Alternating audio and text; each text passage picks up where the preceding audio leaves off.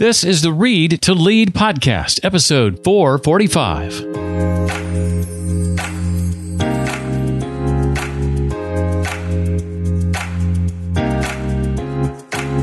Hi, I'm Stephen M. R. Covey. I'm the author of Trust and Inspire, The Speed of Trust, and Smart Trust. If there's one podcast you can trust for compelling, thoughtful, and life changing conversations every week, is the Read to Lead podcast with my friend Jeff Brown. Enjoy.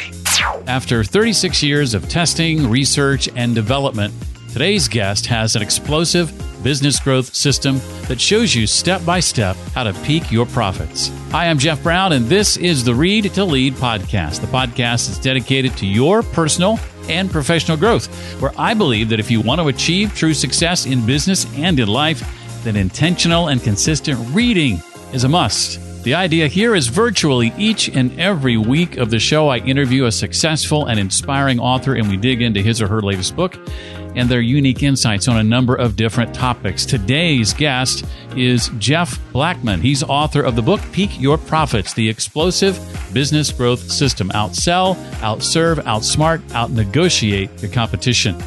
I'm going to be asking Jeff to share about building relationships with value, the important and crucial skill of asking the right questions, why many of us, companies and individuals, struggle with change and what to do about it, and much, much more.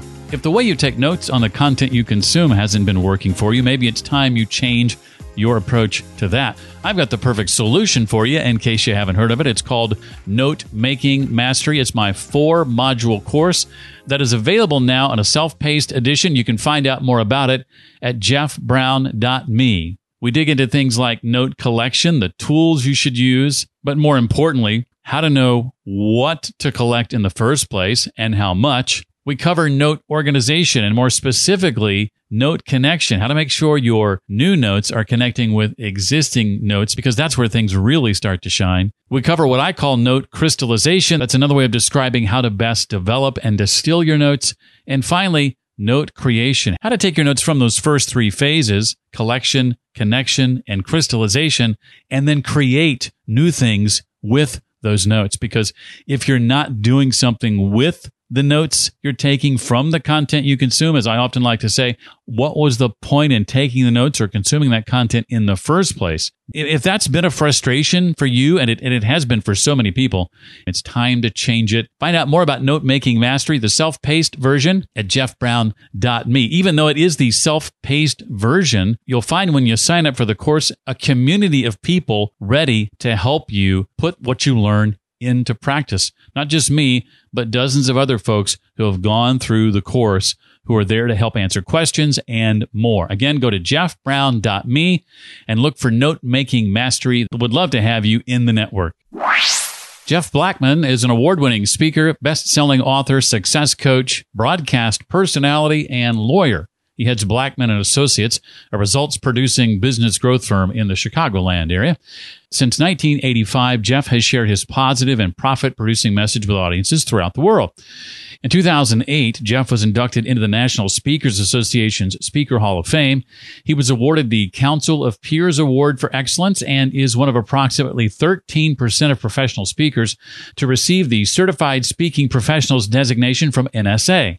Also in 2008, Vistage, the world's leading CEO organization, named Jeff Fast Track Speaker of the Year based on the quality and impact of his content and delivery. The book from Jeff we're digging into today is called Peak Your Profits, the Explosive Business Growth System. Well, let me officially welcome you, Jeff, to the Read to Lead podcast. I don't get to interview too many authors named Jeff. Great to have you here, and I'm so excited to talk to you about your book. A pleasure. And the same initials, JB. That's right. Uh, chapter three, in particular, dives into uh, what I would call, and I don't get to use this word very often, so I like to, a plethora of advice on uh, on building relationships and and value in particular. Uh, talk about what you call relationship power. This idea of the little R and uh, the big R. So what's so interesting is that any business that I work with does not matter whether we're talking manufacturing, professional services, consulting, does not matter. Any business will of course make the claim, their people will make the claim. Mm-hmm. We are in a relationship business. They're right. But that's too superficial. We need to dig deeper. So that's why when I talk about relationship power, Jeff, I'm talking about a little r and a big R. Now, what's the distinction? So little r is traditional relationship building, all the things that you and I and others do too establish great relationships. You're a good human being. It's focused on courtesy, respect, dignity, likability. All those things matter. They're important, but they're not enough. You need the big R. Big R goes to the ability to be a growth specialist. Depending upon your product or your service, you're a growth specialist either with respect to people's business or their life. So it's about things like how do you improve performance, productivity, profitability, help others maximize gain, minimize loss. So everything that we do in any business in our lives is really only influenced by two driving motivators. And when we understand what the driving motivators are, that helps us in terms of maximizing the relationships. And people go, that's really simple but it's impactful, which is why it's impactful because it's simple. Now, here's the first one. The only thing that people want you to do for them, Jeff, is improve their condition. That's the present. That's the now. Hey, I got a problem to solve. I got a need to fill. I've got a dream or goal to get. Improve my condition. That's the now. The second driving motivator is okay, once I help you improve your condition, how can I then help you attain a more favorable future? And that's it. And it's true in relationships, it's true in dating, it's true in love, it's true in business. How do I improve your condition? How do I then help you attain a more favorable future? Mm. And when you're able to do that for others, then really you're able to do the exact same thing for yourself and your business to be able to reap the results and the revenue and the rewards that are associated with that. You know, in more than one of your books, and certainly in Peak Your Profits, you you emphasize the importance of asking the right uh, questions. Right. Some of the the the reasons this is a crucial skill may seem obvious, but in your view, why is is that skill such a crucial one? Well, what's so interesting is so many folks who I work with, whether it's initially in a results session where they're one of many, or when it's specifically with them in their company or in a coaching or a learning system, most folks, they focus on the is. They don't focus on the does. The is is merely facts and features. It's data. It's specific points of information. That's not what drives a decision maker. What drives the decision maker is the does. Goes back to how do you improve my condition? How do you help me attain a more favorable future? So I always stress to folks really as they prepare for any meeting, and we're talking in person, we're talking Zoom, Teams, virtual, telephone, whatever it might be, you need to be aware of what I call the three P's. First, you've got to know your purpose. Why the heck are you making the phone call? Why are you having an in-person meeting? What is the purpose of the Teams or the video Zoom conference? Know your purpose. Number mm. two, know your power probes. And I'll share some soon, but power probes are simply open-ended need development questions. Mm. And they're open ended need development questions, meaning they begin with a who, a what, a when, a where, a why, a which, a how, or a tell me more about. Or here's the TED principle the T, tell me more about. The E, explain to me how. The D, describe for me. Cannot be answered yes or no, Jeff. People go, whoa, hang on. Are you telling me to never ask yay, nay questions? Then say that. Yay, nay questions are okay two times. First time, qualification purposes. You must decipher who am I talking to? Are they a decision maker? Are they a decision influencer? Or are they a decision delayer or decision destroyer? Mm. Who's a pretender? Who's a player? So you've got to first determine based upon qualification. And the other yay nay time is it's decision time. Do I have your thumbs up and approval and okay mm-hmm. and nod, a green light, however we want to define that?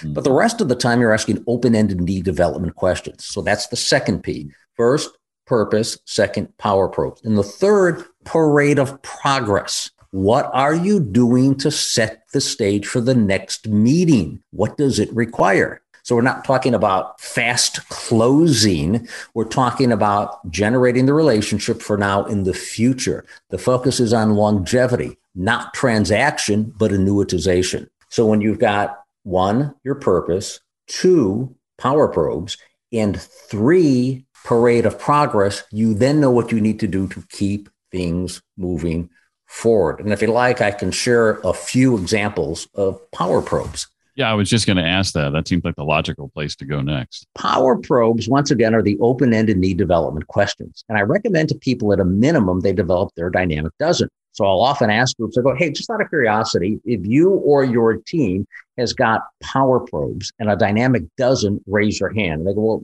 what are you talking about? What's what's a dynamic dozen? I go, I'm not talking about bagels or, croissants or muffins or donuts, but the power probe is at least 12, at a minimum 12. And truly, Jeff, I can ask hundreds. I can ask hundreds of questions, but I suggest to people at least 12. They begin with the who, what, when, where, why, which, how. Tell me more about, explain to me how, or describe for me. Well, what kinds of questions?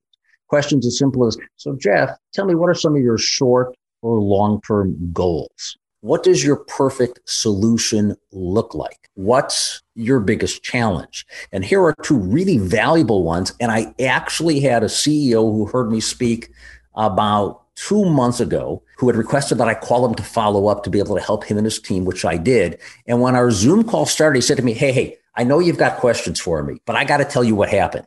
He said, I took some of the questions that you just shared that I had never seen before, and I asked them of a prospective client. And he said, Jeff, they worked unbelievable, and it led to me landing a client. I go, just out of curiosity, what are some of the questions? He goes, Well, here are my two favorite. He said, One, I asked, What will you value most in our relationship? He said, I then asked them, which you recommended, is how will we measure success? And he said to me, they became a client. Now we then started to dive into how he wanted me to help him. And at some point, I actually said to him with a smile and a chuckle, I said, You know, I need to ask you some questions that I just recently heard. I said, Just out of curiosity, what will you value most in our relationship? and he cracked up and he answered it. And then I said, And how will we measure success? And he told me. And when that Zoom call ended, he had become a client. Mm. So I always stress to people this stuff works, but only if you execute it. And I'll share with you one of my favorite questions. One of my favorite questions that I urge others to ask is what's the risk of doing nothing? Because what most people attempt to do, Jeff, is they start to say, Hey, Jeff, listen, this is a really important decision. We need to move ahead on this. I don't know what's going to happen by the end of the week. There could be a price increase. So mm. that comes with push. That comes with resistance. That comes with conflict. Instead, I say, take a step back and simply ask, what's the risk of doing nothing? Or how does time become your enemy if you choose to delay? What mm. that does is that it requires your decision maker for them to consider what's the frustration, the angst, the difficulty if they delay. Now, those are just maybe what a half a dozen of truly hundreds of questions that I could share with your listeners and your viewers. So here's what we'd like to do. If you're listening or watching and you would like to get what I call a sweet 16 of questions, simple way you can get them. Mm. All you need to do is to send an email to Sheryl, S H E R Y L, S H E R Y L at jeffblackman.com, Sheryl at jeffblackman.com. And all you need to do is to put in the subject, Sweet 16 Jeff Brown rocks. So you put in Sweet 16, Jeff Brown rocks. I assure you, we'll know what that JB reference means. and then Sheryl will send you these Sweet 16 that others have really found to be incredibly helpful. Why? You can use them right now. I have to admit that when I send you that email, which I'm going to do after this conversation, I'm going to feel a little bit funny about writing Jeff Brown rocks in the, in the subject line. Well, that's just part of self actualization, correct? I guess so. Yeah, that, that, those are great. And I, I can see how those would work in, in email communication too. When you're making True. offers, the email to your tribe and you know a program you're, you you want them to consider. What, what, you know, what's what's the cost of doing nothing? Those are some some key things to to think about. So you referenced email. So we obviously spent a lot of time on email. We all spent time on written communications. It's hmm. proposals, mm. which I call action plans. It could be brochures, advertising slicks, or websites, any attempt to influence or persuade. So I suggest to people they incorporate the rule of four to one. Before I became an attorney, I've been a lawyer since 1982, but thankfully for me, never, ever, ever practiced law. For me, it was the right decision. But my undergraduate from the University of Illinois is in advertising. So for a small time when I was actually in law school at night, I worked in Chicago's advertising community on Michigan Avenue and in and around that area. So one of the fellows that I met years ago was Kevin Leo with NW Ayer. At that time, a real powerhouse in terms of the direct marketing community. What he taught me about Jeff was the rule of four to one. Now I'm not a rules guy, but this is the only rule that I really share because it's so powerful. So I'm going to suggest to anyone listening or watching, take a look at how you communicate in print. Look at your emails where you're attempting to influence, persuade, or sell. Take a look at again anything that's promotional, including your website. Because what most people have a tendency to do, i.e., at their website, is about us. They got an about us tab. And what that's telling somebody is if you click here, it got nothing to do with you. It's mm about us. So the rule of four to one is take a look at how you communicate in print. And anytime you use a you word, circle the word you. Now, what do I mean? It's you, your, the individual's name, like Jeff Brown, Read mm. to Lead, references their company, or words like us, we are talking about us working unified together. Mm. I words are truly I, me, my, mine, my name, my company, us, we are. Ain't talking about you. I'm talking about me this time. Circle your U words, underline your I words. I words are fine, but for every one I word, you better have four U words. If not, you're spending too much time talking about yourself. And I call that a business blunder, a financial faux pas, it's just plain dumb. Mm. And we've got clients that have totally changed how they now communicate in print. Initially, they say, that was really tough, but wow, am I glad you told me because it totally changes all of my meetings in person, over the phone, in print, whatever it might be. It's made me mm. customer or prospect focused instead of me focused. So a simple, but a good rule to use.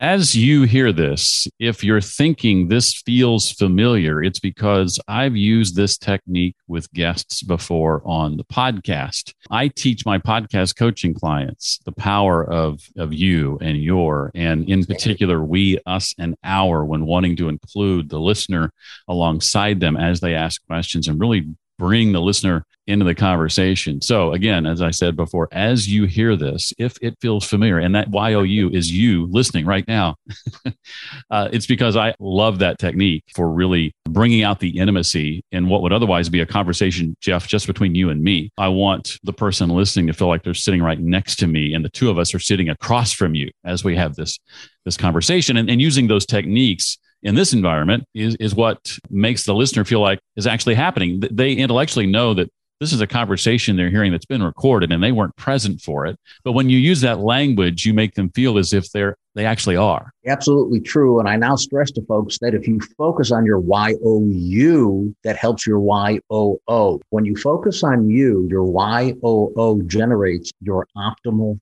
outcomes. Your optimal outcomes are not only what's in your best interest, but it's in the best interest of decision maker, decision influencer, whomever it might be. Every one of us at one time or another has had to answer or has been asked the question, so what do you do? What are what are some ways that we can creatively respond to that kind of question in a way that's going to make an impact and, and leave an impression? Well, what's so interesting about the question is most folks do not respond to the question effectively. they give a noun or they give a title. What do you do? I am a, and fill in the blank. I'm a CEO. I'm a salesperson. I'm a supervisor. They give a noun or a title. It's not responsive. The question is, so what do you do? It's looking for a verb. It's looking for an impact, an outcome. So, one of the first things that I suggest to people is pretend that someone just asked you, So, what do you do? Answer the way that you normally do. When I do this in actual result sessions, we have a change or a transformation in literally under two minutes. Here's why. So, I have people respond with, I am a whatever they traditionally say. I go, Okay, now here's what I'd like you to do next. Jot down the letters RBAO. And RBAO stands for results, benefits, advantages, outcomes. People go, well, how does the R differ from the B and the A and the O? I go, really doesn't. It just triggers your mind in different ways. So it's results, benefits, advantages, outcome. And then I give people only 60 seconds. That's it, Jeff. I go, take the next 60 seconds and jot down as many results, benefits, advantages, outcomes that you and your team, your products or services, your people deliver to the marketplace daily. That's what you really do.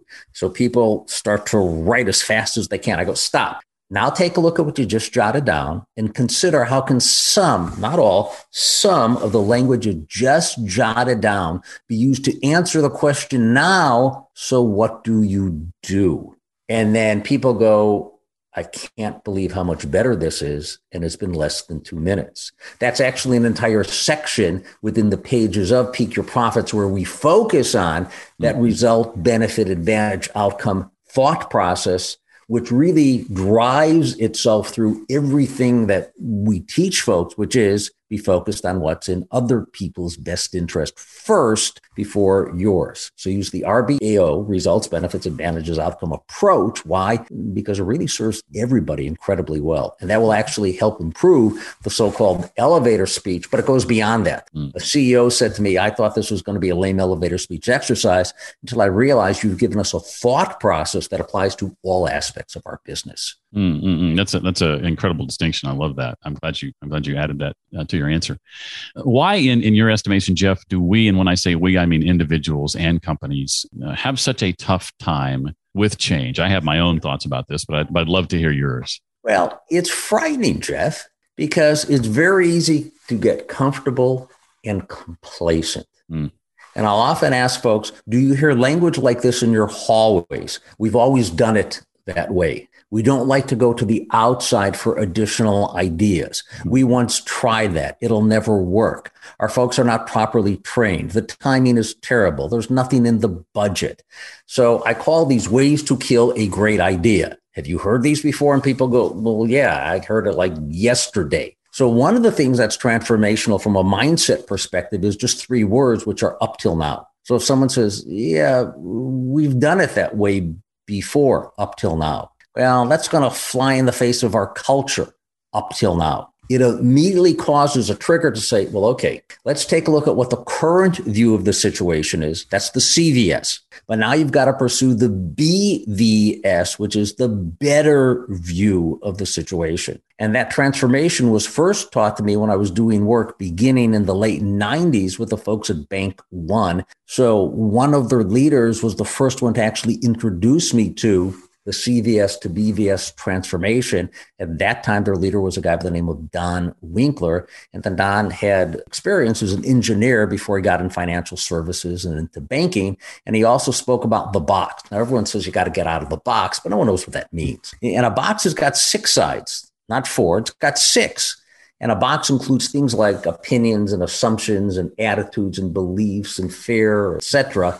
So what happens is those things kick into overtime. So we allow our fears, our assumptions, our beliefs, opinions, preconceived notions, etc. That influences our CVS. Mm. But now when you start to pursue the BVS, it gives you a totally different perspective. And I do have clients who say to me, Hey, on a daily basis, we say to folks, well, okay, I understand your CVS. What's your BVS? So it's a very quick way to immediately change their thought process to look for possibility. You turn breakdown to breakthrough you turn garbage to gold. As you're sharing some of these stories, you're demonstrating something that I talk about in this course that I teach called Note Making Mastery. And, and you've shared, uh, as, as we've gone along here, things that you have learned from others. You mentioned this, this bank president, I think it was, uh, mm-hmm. uh, and other examples of, of things you've learned from others throughout your career that you have taken, that you have paraphrased, summarized, added to, improved in, in many cases. And though there's still credit given, you now have your own iteration of that and are sharing about those things in your work. And I think a lot of people miss out on those opportunities to really impact others. You know, we were taught in school, you know, not to look on somebody else's paper, not to not to cheat uh, in, in a manner of speaking, and that's that's a good thing.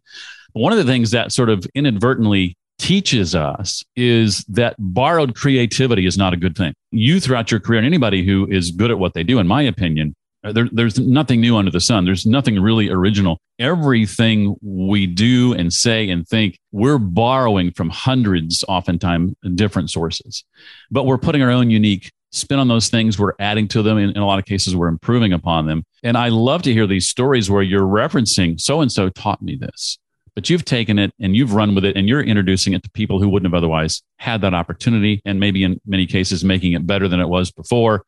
And so few people actually do that because they think, well, that's somebody else's idea. That's not mine. But but again, no no ideas are really are really new, are really fresh. It's it's just an opportunity for us to put our own stamp on it. Would you uh, agree with that assessment I'm trying to make, or or you have other thoughts on it?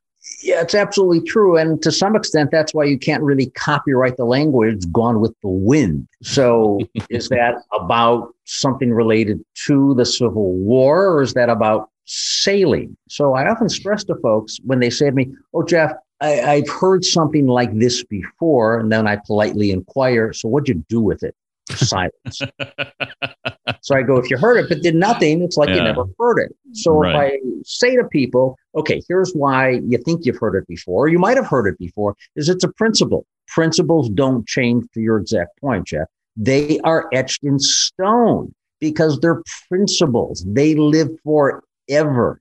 But how do you convert the principle based upon nuance adaptation into practice and it's the practice what drives the profits.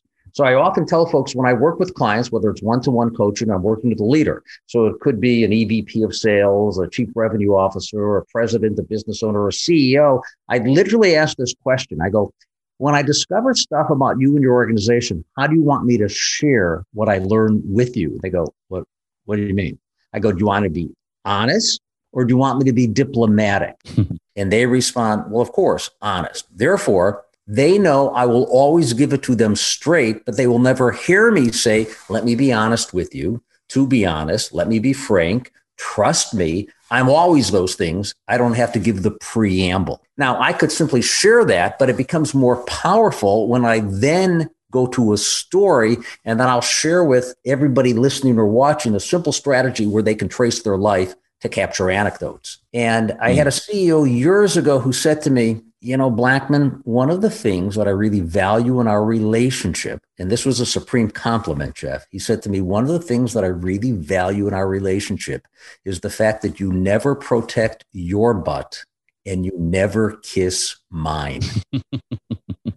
because he knew I would always give it to him straight, whether he wanted to hear it or not. And he wouldn't get that from people who were on his payroll. And he actually tried to hire me. He wanted me to go work for him. I said, What do you value most in our relationship? He says, The candor and the honesty. I said, How do you think that might change if I come work for you? He goes, Yeah, don't come work for me. Because he knew I was more valuable not working for him. Mm. All right, here's the simple strategy. And I share this with business people and I also share it with students. So I'm a graduate of the University of Illinois uh, undergraduate with a degree in advertising again before I became an attorney. So I've had the great pleasure to go back to my university and I will do it again upcoming to speak to the business students this fall. Mm. And one of the things that I stress to them when they're asked about who they are in their interviews, and most kids are not good in interviews. Mm. And I've shared this strategy when one of my first clients actually was the Scholl College of Podiatric Medicine. So we taught their doctors to be how to be terrific in interviews. So I taught mm. them to trace their life in three key areas for stories personal, professional, academic. I said, look through your life and find stories related to personal, professional, and academic, either success, challenge, obstacle.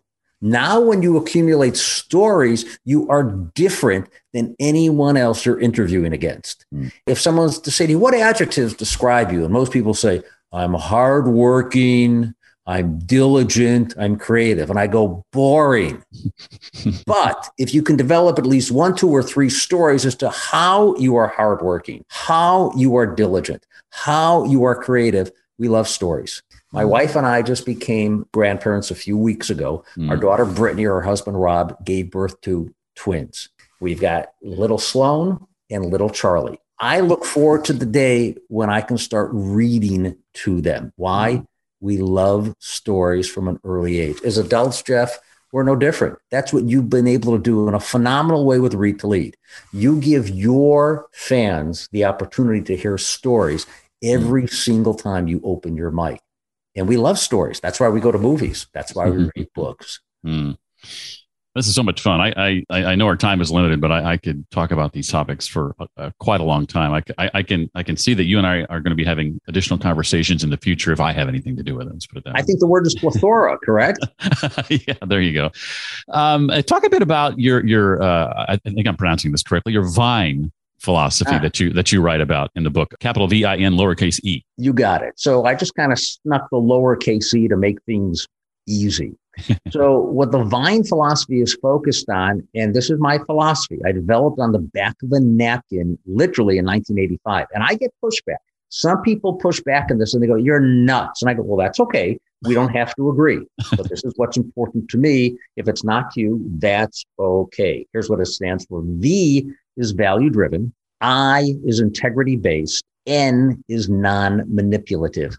And the V value driven is I always stress deliver more in perceived value than you take in actual cash value. Mm. And in the absence of a value barometer, the relationship is reduced to a price eliminated. Imagine if you perceive the value to be here and the price is here. They go, wait a hmm. minute, really high value, really low price. Well, I'm going to gobble it up. And I go, really? And most people go, oh, hang on, something's wrong.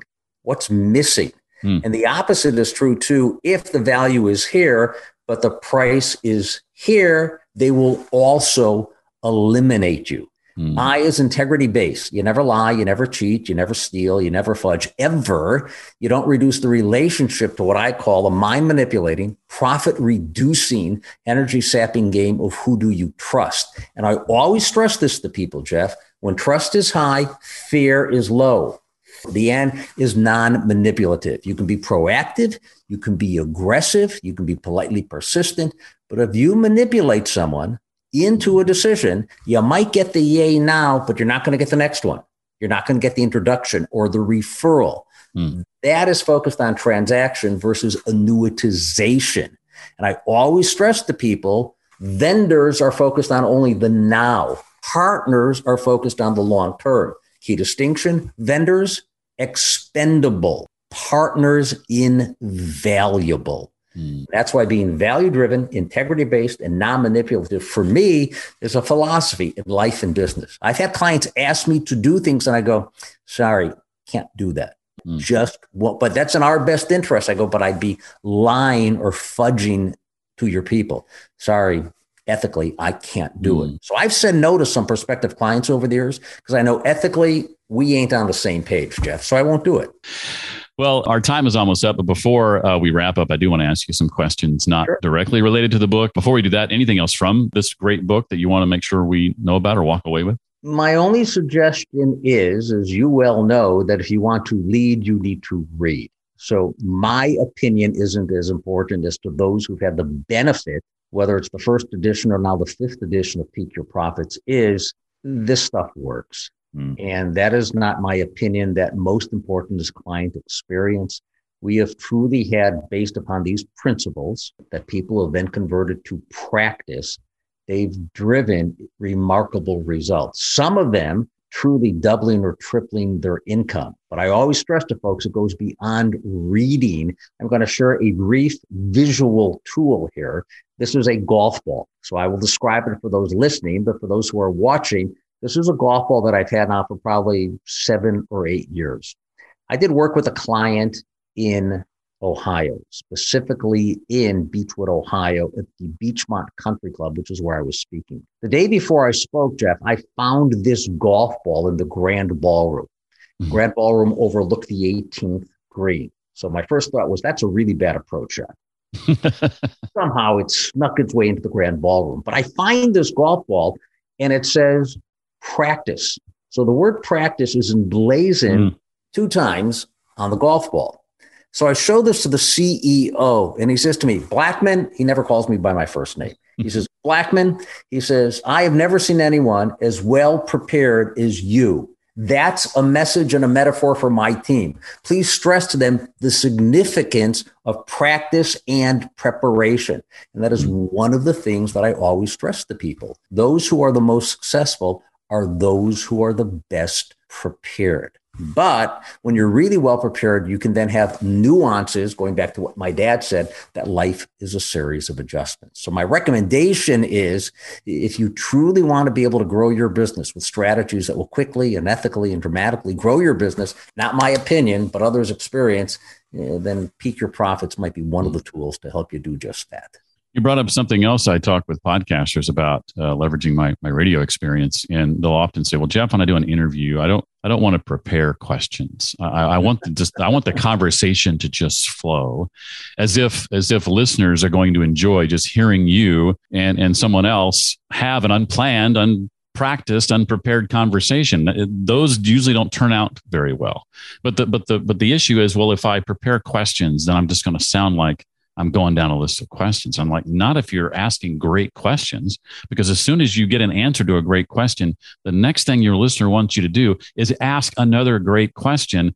And the only way to ensure that is to prepare them in advance. But like you said, that doesn't mean you can't uh, make an unplanned stop or an unplanned turn. You hadn't originally, you know, I've done that several times during the course of this conversation, despite the fact that most of the questions that I asked were planned in advance. I thought about them because only when I do that can I all but guarantee that anyone listening is is really going to get out of this conversation what I ultimately hope they get out of this this conversation. Yeah, absolutely true. And that's the distinction between a game plan and a script. When a flight takes off, whether it's from Chicago or from Tennessee, there's a flight plan but based upon weather, there are constant adjustments that are being made. Mm. What does a quarterback do?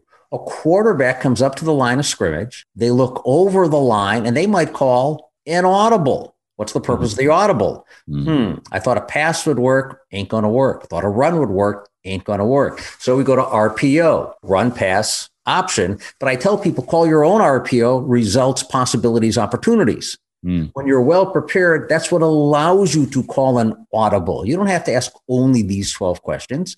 I stress to people based upon the answer that you get, you might not get to your next planned question, but use your own intuitive listening skills to discover. And I call this the world's fastest strategic plan, Jeff. Where are you? Where would you like to be? And how do you want to get there? Mm-hmm. And that's really what people attempt to do from a sales perspective is customer, prospect, client, where are you? Where would you like to be? And how do you want to get there? Uh, let's see if I can help you do that. Why?